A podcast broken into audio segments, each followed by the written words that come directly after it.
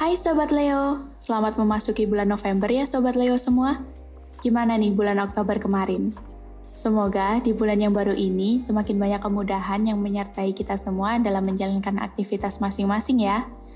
Anyway, kalau yang biasanya ikut event Halloween, tahun ini kira-kira kalian ngapain nih? Ya, apa pun yang kalian lakukan, pastikan itu selalu berfaedah ya.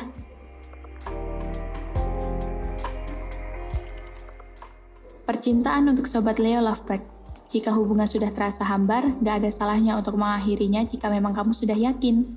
Tapi pastikan kamu berpisah secara baik-baik ya.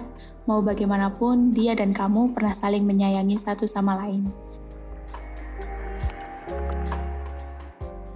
Percintaan untuk Sobat Leo yang masih single.